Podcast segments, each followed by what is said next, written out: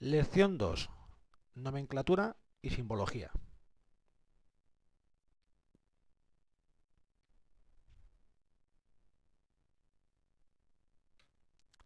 Cuando dos personas hablan sobre un determinado tema, es necesario que utilicen el mismo lenguaje para poder entenderse. En el caso de los deportes, en concreto en el balonmano, existen una serie de símbolos y términos específicos que permitirán que dos personas se entiendan a la hora de hablar sobre este deporte. Además, es importante tener en cuenta que hay movimientos que pueden ser similares a otros deportes. Sin embargo, se usan términos y símbolos diferentes, por lo que es importante, desde un primer momento, adaptar la terminología adecuada. Sin profundizar sobre el significado del término simbología para la Real Academia de la Lengua, en el ámbito del balonmano hay dos referencias que nos acotan a qué nos estamos refiriendo. Juan Antón utiliza el término simbología para referirse al estudio de los símbolos específicos. Los autores Falcosque y Enríquez usan dicho término para designar el conjunto de símbolos o signos valederos para exponer gráficamente una determinada acción técnica o táctica del balonmano.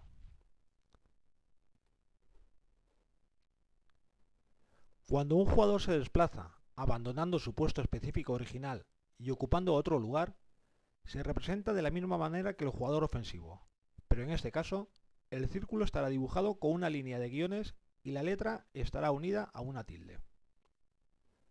Para indicar las distintas trayectorias posibles, tanto de jugadores como del balón, se usan flechas de diferente trazo.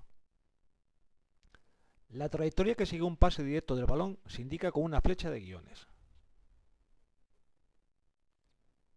Si se trata de un pase ida y vuelta entre dos jugadores, la flecha tendrá una punta al inicio y otra al final. Si queremos reflejar un pase de bote, se dibujará la flecha de guiones quebrada en el medio. Y de igual manera, si es un pase de bote de ida y vuelta, colocaremos una flecha en cada extremo. Para reflejar la trayectoria de un jugador botando el balón, se usará una flecha de trazo continuo en forma de pequeñas ondas continuadas. La dirección del lanzamiento a portería se indicará con una flecha de doble línea. Si queremos indicar que se hace una finta de lanzamiento, se dibujará la misma flecha que se usa para indicar el lanzamiento con una línea que corta en diagonal. La acción de bloqueo se dibuja reflejando el jugador atacante, unido a la línea que describe su desplazamiento y finalizada en un semicírculo. La acción de cortina se dibuja reflejando el jugador atacante, unido a la línea que describe su desplazamiento en forma de flecha. Esta línea estará cruzada por otra de doble trazo en diagonal. El espacio libre de ocupación se reflejará con un área cerrada y un trazo de líneas paralelas. La secuencia de pases se indica de manera correlativa usando números ordinales, es decir, el primer pase de la secuencia se reflejará con un 1 encima de la flecha de pase, el segundo pase con un 2 y así sucesivamente. La secuencia de desplazamientos se señaliza con números romanos, es decir, el primer desplazamiento de la secuencia se reflejará con 1 encima de la flecha de desplazamiento, el segundo desplazamiento con un 2 y así sucesivamente. Pasemos a ver ahora los símbolos más importantes que se usan para los movimientos defensivos. El jugador que actúa como defensor y no está situado en ningún puesto específico se señaliza con un triángulo. Algunos autores utilizan la orientación del vértice superior para indicar hacia dónde está orientado el jugador. Si ese jugador defensor se sitúa en un puesto específico del sistema defensivo, se indica con un número del 2 al 7, siguiendo el criterio que veremos más adelante. Cuando un jugador defensor se desplaza, abandonando su puesto específico original y ocupando otro lugar, se representa de la misma manera, pero en este caso el triángulo estará dibujado con una línea de guiones y el número estará unido a una tilde. Si el defensor realiza un blocaje ante un lanzamiento a portería, la flecha del desplazamiento del defensor estará finalizada en un guion. Cuando dos defensores realizan un cambio de oponente, se refleja con dos líneas semicirculares que se entrecruzan. Cuando estemos representando acciones que correspondan al juego defensivo, utilizaremos el dibujo de la mitad del campo de balonmano, quedando la línea de mitad de campo en la parte superior del dibujo. Hay una serie de símbolos que no están asociados específicamente al juego ofensivo o defensivo. La trayectoria del desplazamiento de un jugador siempre se señaliza con una línea de trazo continuo, finalizada en una flecha en la dirección del desplazamiento. Si esa trayectoria es de ida y vuelta, la línea continua estará finalizada con una flecha en cada extremo. Si queremos reflejar un cambio de dirección en el desplazamiento del jugador, se dibujará la línea continua quebrada en el medio. Para reflejar que un jugador debe mantener contacto visual con un determinado elemento, se usa una línea con trazo de puntos finalizada en una flecha en la dirección adecuada. Una vez explicados los símbolos más utilizados, pasemos a conocer los términos más importantes que se usan en balonmano. Para indicar el lugar que ocupa un jugador en el terreno del juego, independientemente de que sea defensor o atacante, se utiliza el término de situación. Por posición se entiende la postura o el gesto que realiza el jugador para desarrollar las acciones técnicas inherentes al juego ofensivo y defensivo. La orientación de un jugador es el frente que adopta durante el juego, hacia dónde dirige su cuerpo. Cuando hablamos de puesto específico, nos estamos refiriendo a la zona parcial del terreno de juego asociada a un sistema de juego elegido, y puede ser tanto de la fase ofensiva como de la fase defensiva. La distribución de los jugadores en el campo está asociada al sistema de juego que se adopta. Este reparto espacial conforma las denominadas líneas de juego, que diferenciaremos en función de la fase de juego en la que nos encontremos. Si el equipo está en ataque, la primera línea estará compuesta por los jugadores que están situados más cerca de la línea central del campo. Y la segunda línea está formada por los jugadores más próximos a la línea del área de portería. Cuando el equipo está en la fase defensiva, la primera línea está formada por los jugadores más próximos a la línea del área de portería. Y la segunda línea está compuesta por los jugadores que están situados más cerca de la línea central del campo. En esta fotografía podemos ver en una situación real de juego cómo se distribuyen las líneas de juego ofensivo y defensivo. Los círculos rojos corresponden a la primera línea de juego ofensivo y los círculos blancos corresponden a la segunda línea ofensiva. Dentro de la primera línea ofensiva distinguiremos de izquierda a derecha el lateral izquierdo, el central y el lateral derecho. En la segunda línea defensiva, también de izquierda a derecha, distinguimos el extremo izquierdo, pivote y el extremo derecho. Los jugadores que están situados más próximos al área de portería son los defensores, y en este caso están todos distribuidos en una sola línea defensiva.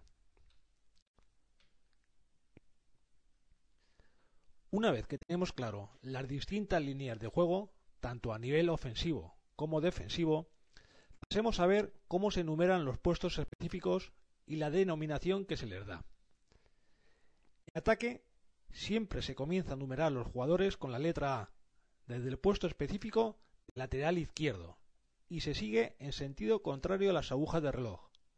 Por lo tanto, el lateral izquierdo será nombrado con la letra el jugador central con la letra B. El jugador lateral derecho se nombrará con la letra C. El extremo derecho con la letra D, el pivote con la letra E y el jugador situado en el extremo izquierdo será nombrado con la letra F. Cuando se vean los distintos sistemas de juego ofensivo, veremos las posibles variaciones que pueden existir a esta norma general. La numeración de los jugadores en defensa se inicia con el número 2, ya que el número 1 se reserva para el portero, y se comienza por el exterior izquierdo. Hay que resaltar que en defensa se denomina exterior y en ataque extremo. La numeración se continúa de izquierda a derecha por líneas. Veamos el ejemplo para una defensa 5-1. El exterior izquierdo se nombraría con el 2. El jugador defensor situado en el lateral izquierdo se numeraría con el 3. El defensor central con el 4 el defensor situado en el lateral derecho con el 5. Extremo derecho con el 6. Al acabarse la primera línea defensiva, continuamos numerando en la segunda línea defensiva de izquierda a derecha, que en este caso tiene un solo jugador, que será el jugador avanzado, y numeramos con el 7. Cuando hablamos de puesto específico ofensivo, nos referimos a la zona parcial del terreno de juego ofensivo cuyas dimensiones están delimitadas por determinadas condiciones y cualidades. La elección de estos puestos concretos cumple una serie de premisas. Se realiza para lograr una distribución homogénea de los jugadores, tanto en anchura como en profundidad, dos principios básicos del juego en el balonmano. Su situación inicial en el campo responde a una planificación del juego, no es una situación improvisada. La situación, la orientación y la, posición dentro del puesto específico debe conseguir la fijación continua del defensor. Los elementos del juego deben estar en todo momento dentro del campo visual del atacante. Y por último, los jugadores deben reunir las, condiciones idóneas que requieren cada puesto específico. Los jugadores que forman la primera línea ofensiva estarán situados inicialmente sobre los 11-12 metros de distancia sobre la línea de portería. Los dos laterales estarán prácticamente pegados a la línea de banda y el jugador central en el centro del ataque. El pivote tiene una amplia zona de actuación que estará situada entre los puestos de los exteriores y entre 6 y 8 metros de la línea de portería. Por último, los extremos tienen dos posibles situaciones de partida en su puesto específico. La primera de ellas será en la intersección que se forma entre la línea de banda y la línea de golpe franco. La segunda posibilidad es situarse en la esquina que se forma entre la línea de banda y la línea de portería.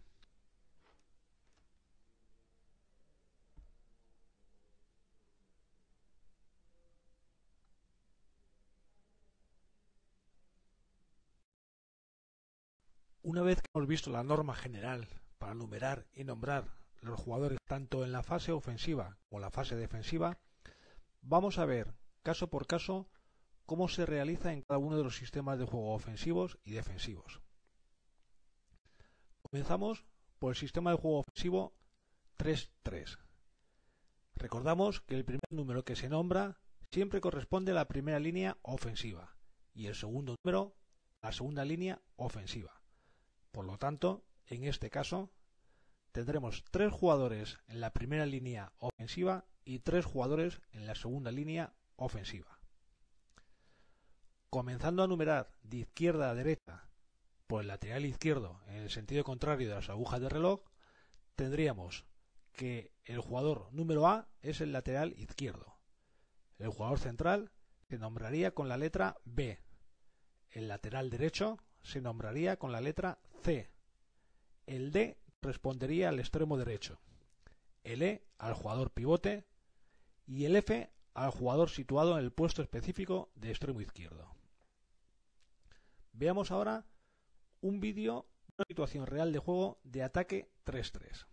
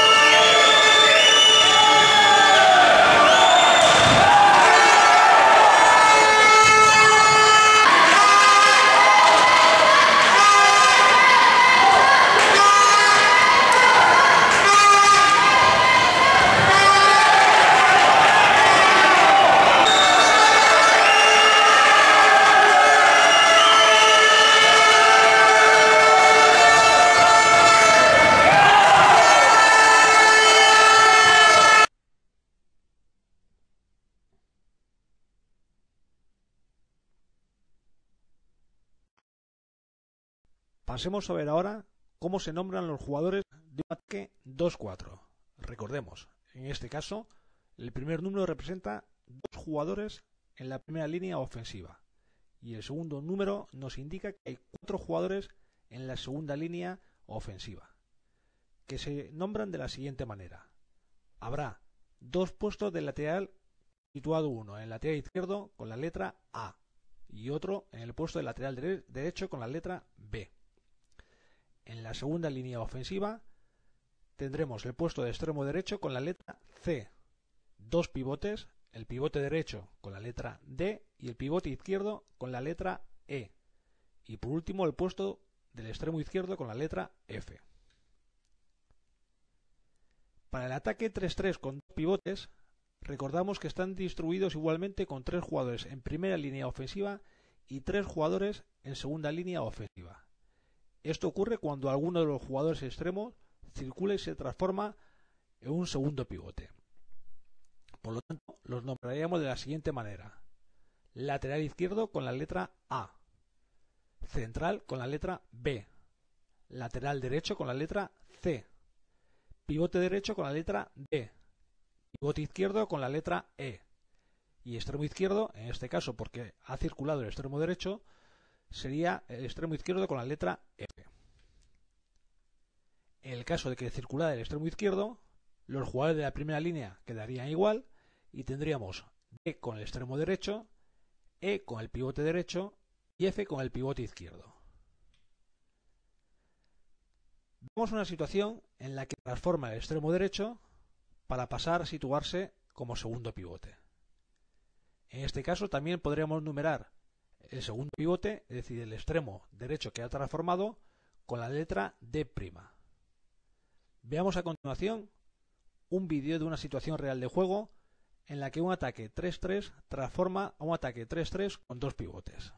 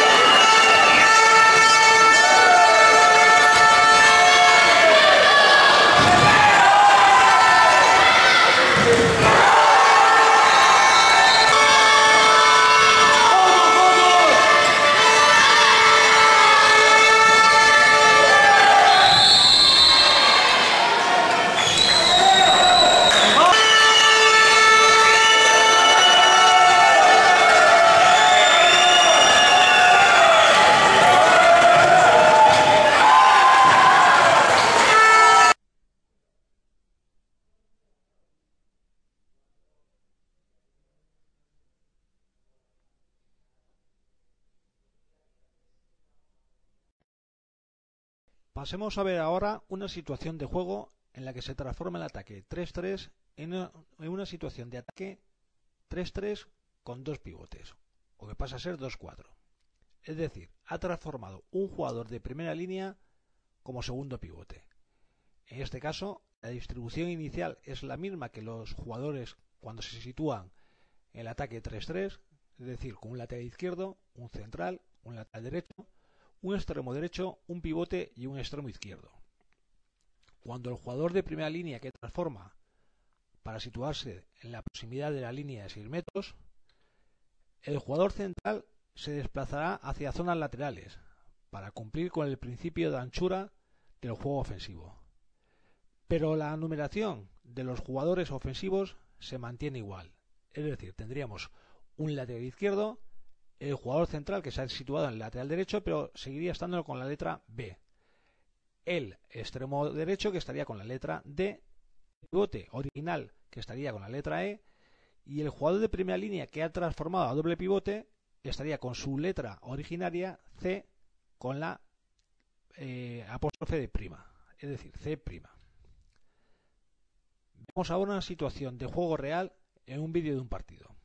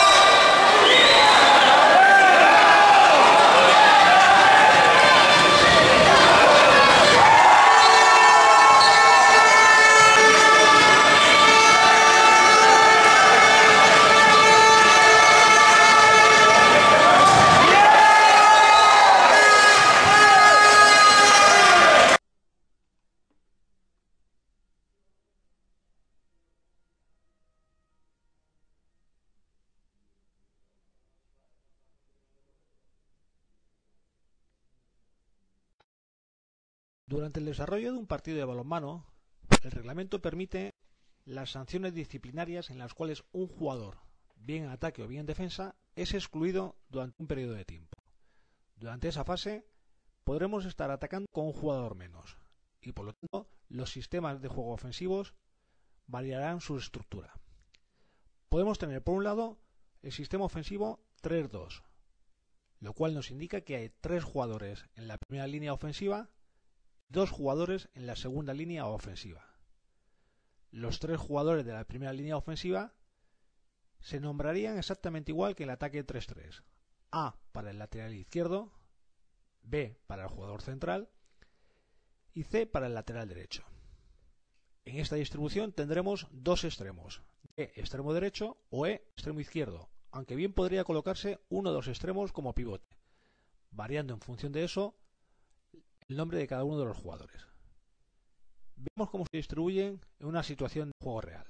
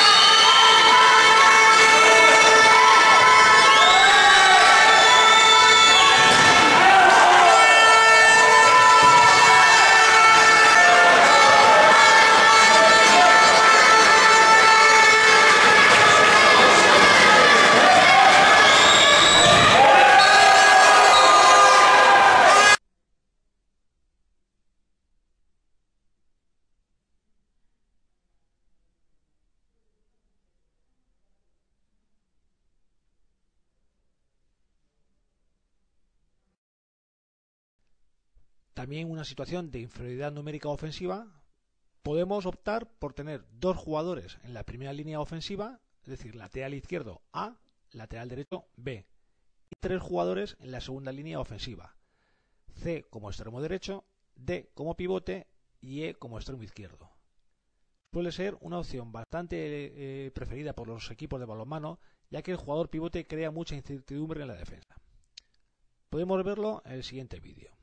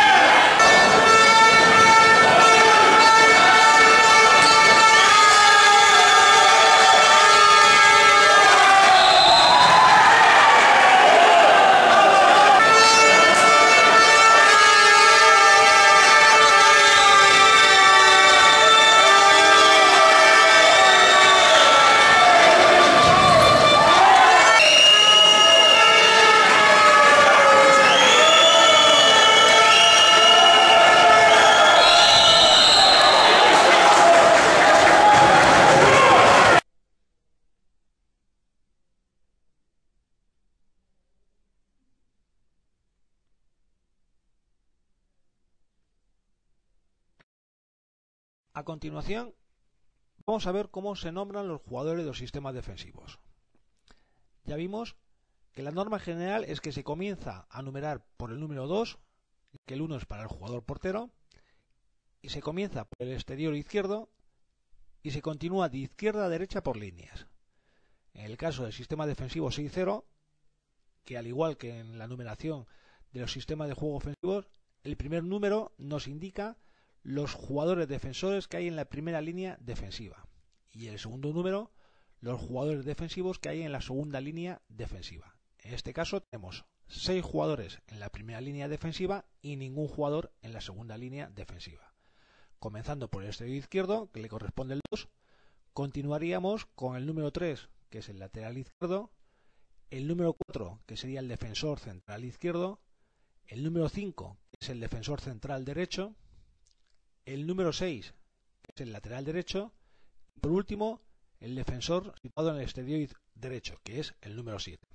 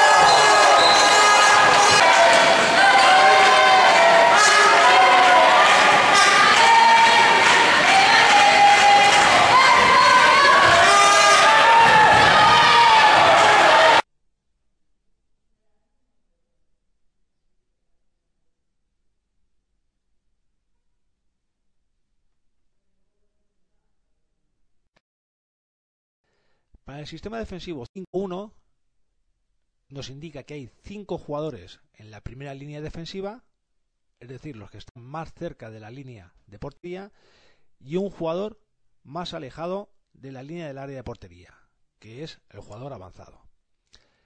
El 2 correspondería al exterior izquierdo, el 3 para el lateral izquierdo, el 4 para el central, el 5 para el defensor lateral derecho y el 6 para el exterior derecho. Al acabarse la primera línea defensiva, continuaremos con la segunda línea defensiva, que en este caso tiene un solo jugador, que se nombra como avanzado, y es el número 7.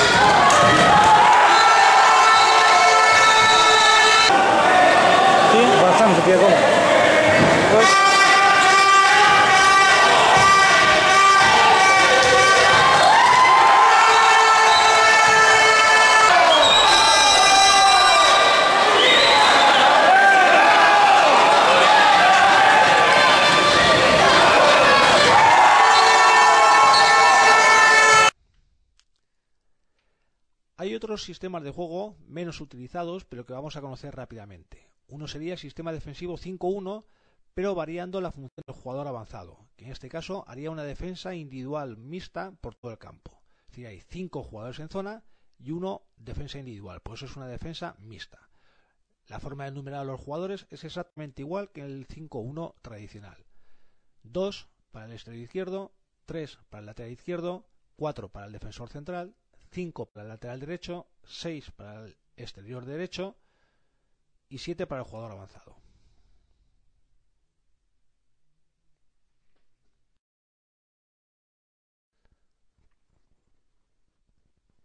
Un nuevo sistema de juego defensivo es el 4-2, que como nos indica, hay otros jugadores en la primera línea defensiva y dos jugadores en la segunda línea defensiva. En la primera línea defensiva tendremos con el número 2 el exterior izquierdo, con el número 3 el central izquierdo, con el número 4 el central derecho, con el número 5 el exterior derecho. Y en la segunda línea defensiva estarán con el número 6 el avanzado izquierdo y el número 7 con el avanzado derecho. Estos jugadores pueden estar situados tal y como están en el gráfico o puede situarse uno de ellos en la zona central y el otro en la zona lateral, incluso ir variando la posición en función de la circulación de balón. El último sistema defensivo que vamos a ver es el sistema defensivo 3-3, que hay tres jugadores en la primera línea defensiva y tres jugadores en la segunda línea defensiva. Comenzando por la izquierda, en la primera línea tendremos el exterior izquierdo con el número 2, el defensor central con el número 3, el exterior derecho con el número 4. Pasamos a la segunda línea defensiva y tendremos el avanzado izquierdo con el número 5, el avanzado central con el número 6 y el avanzado derecho con el número 7. Son defensas muy abiertas, propias, por ejemplo, de las escuelas africanas o escuelas asiáticas que intentan suplir su falta de estatura con la mayor movilidad y presión de los defensores. Vamos a ver unos ejemplos de casos prácticos de cómo se utiliza la simbología para reflejar sobre un gráfico aquellos movimientos y desplazamientos que queramos expresar sobre el balonmano. El primer ejemplo dice lo siguiente. Cuatro jugadores atacantes que están en desplazamiento se pasan el balón alternando un pase directo con un pase de bote. En primer lugar, tenemos que reflejar los jugadores atacantes. Recordamos que se utilizaba un círculo para expresar el jugador ofensivo. En este caso, como no estamos diciendo que se tenga que colocar en un puesto específico de un sistema de juego ofensivo, no hace falta numerarlos.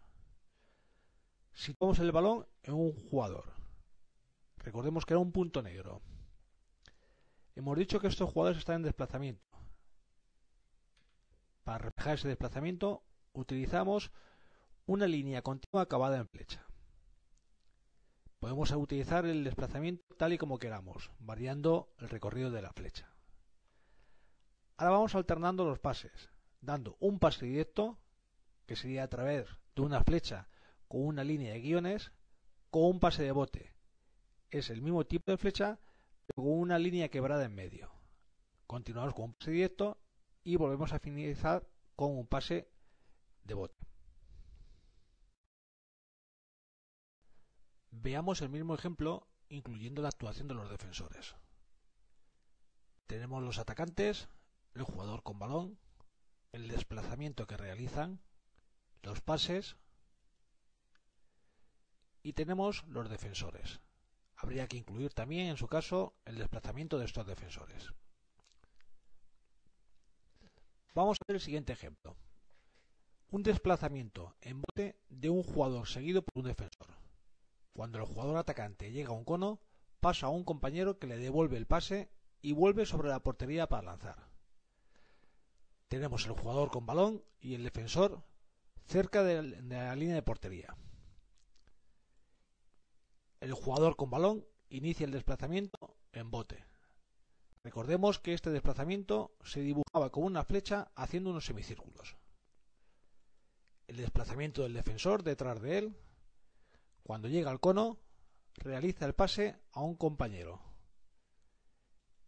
El jugador que había realizado el primer pase vuelve sobre la portería, seguido del defensor.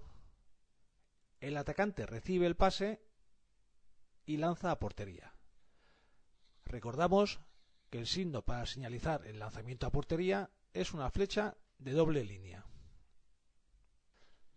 Más adelante veremos de forma específica cómo se realizan los símbolos para reflejar los distintos procedimientos tácticos, tanto ofensivos como defensivos. Pero para finalizar este tema, vamos a ver un ejemplo aplicado a un sistema ofensivo. Los jugadores se sitúan en un sistema 3-3, los defensores en un sistema 6-0. El balón está en el jugador extremo izquierdo. Se inician pases para que llegue el balón al lateral derecho que lanza a portería. Por lo tanto, situamos los jugadores ofensivos en un sistema 3-3. En este caso, como sí lo estamos relacionando con un sistema ofensivo concreto, hay que enumerar a los jugadores.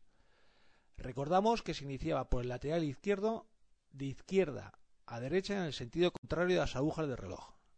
Por lo tanto, el lateral izquierdo es el jugador número A, el central el jugador número B, el lateral derecho el jugador número C, el extremo derecho, el jugador número D, el pivote, el jugador número E, y el extremo izquierdo, el jugador número F.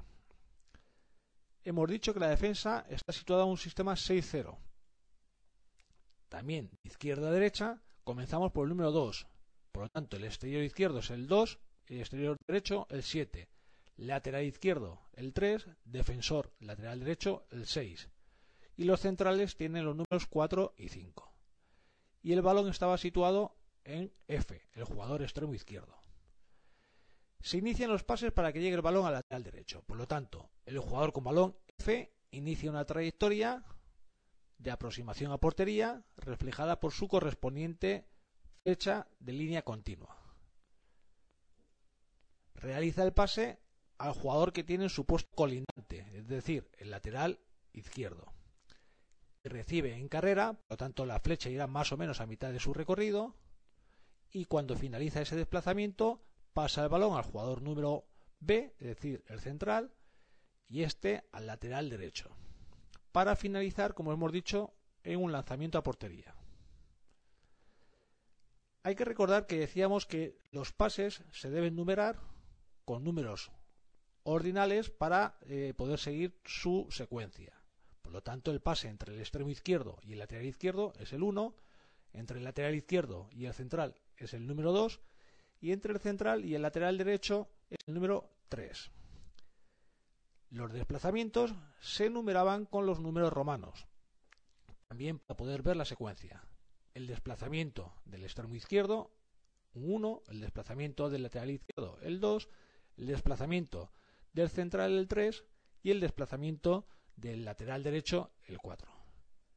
Por último, también deberemos reflejar los desplazamientos defensivos, aunque en este caso no es necesario señalizarlos con números romanos.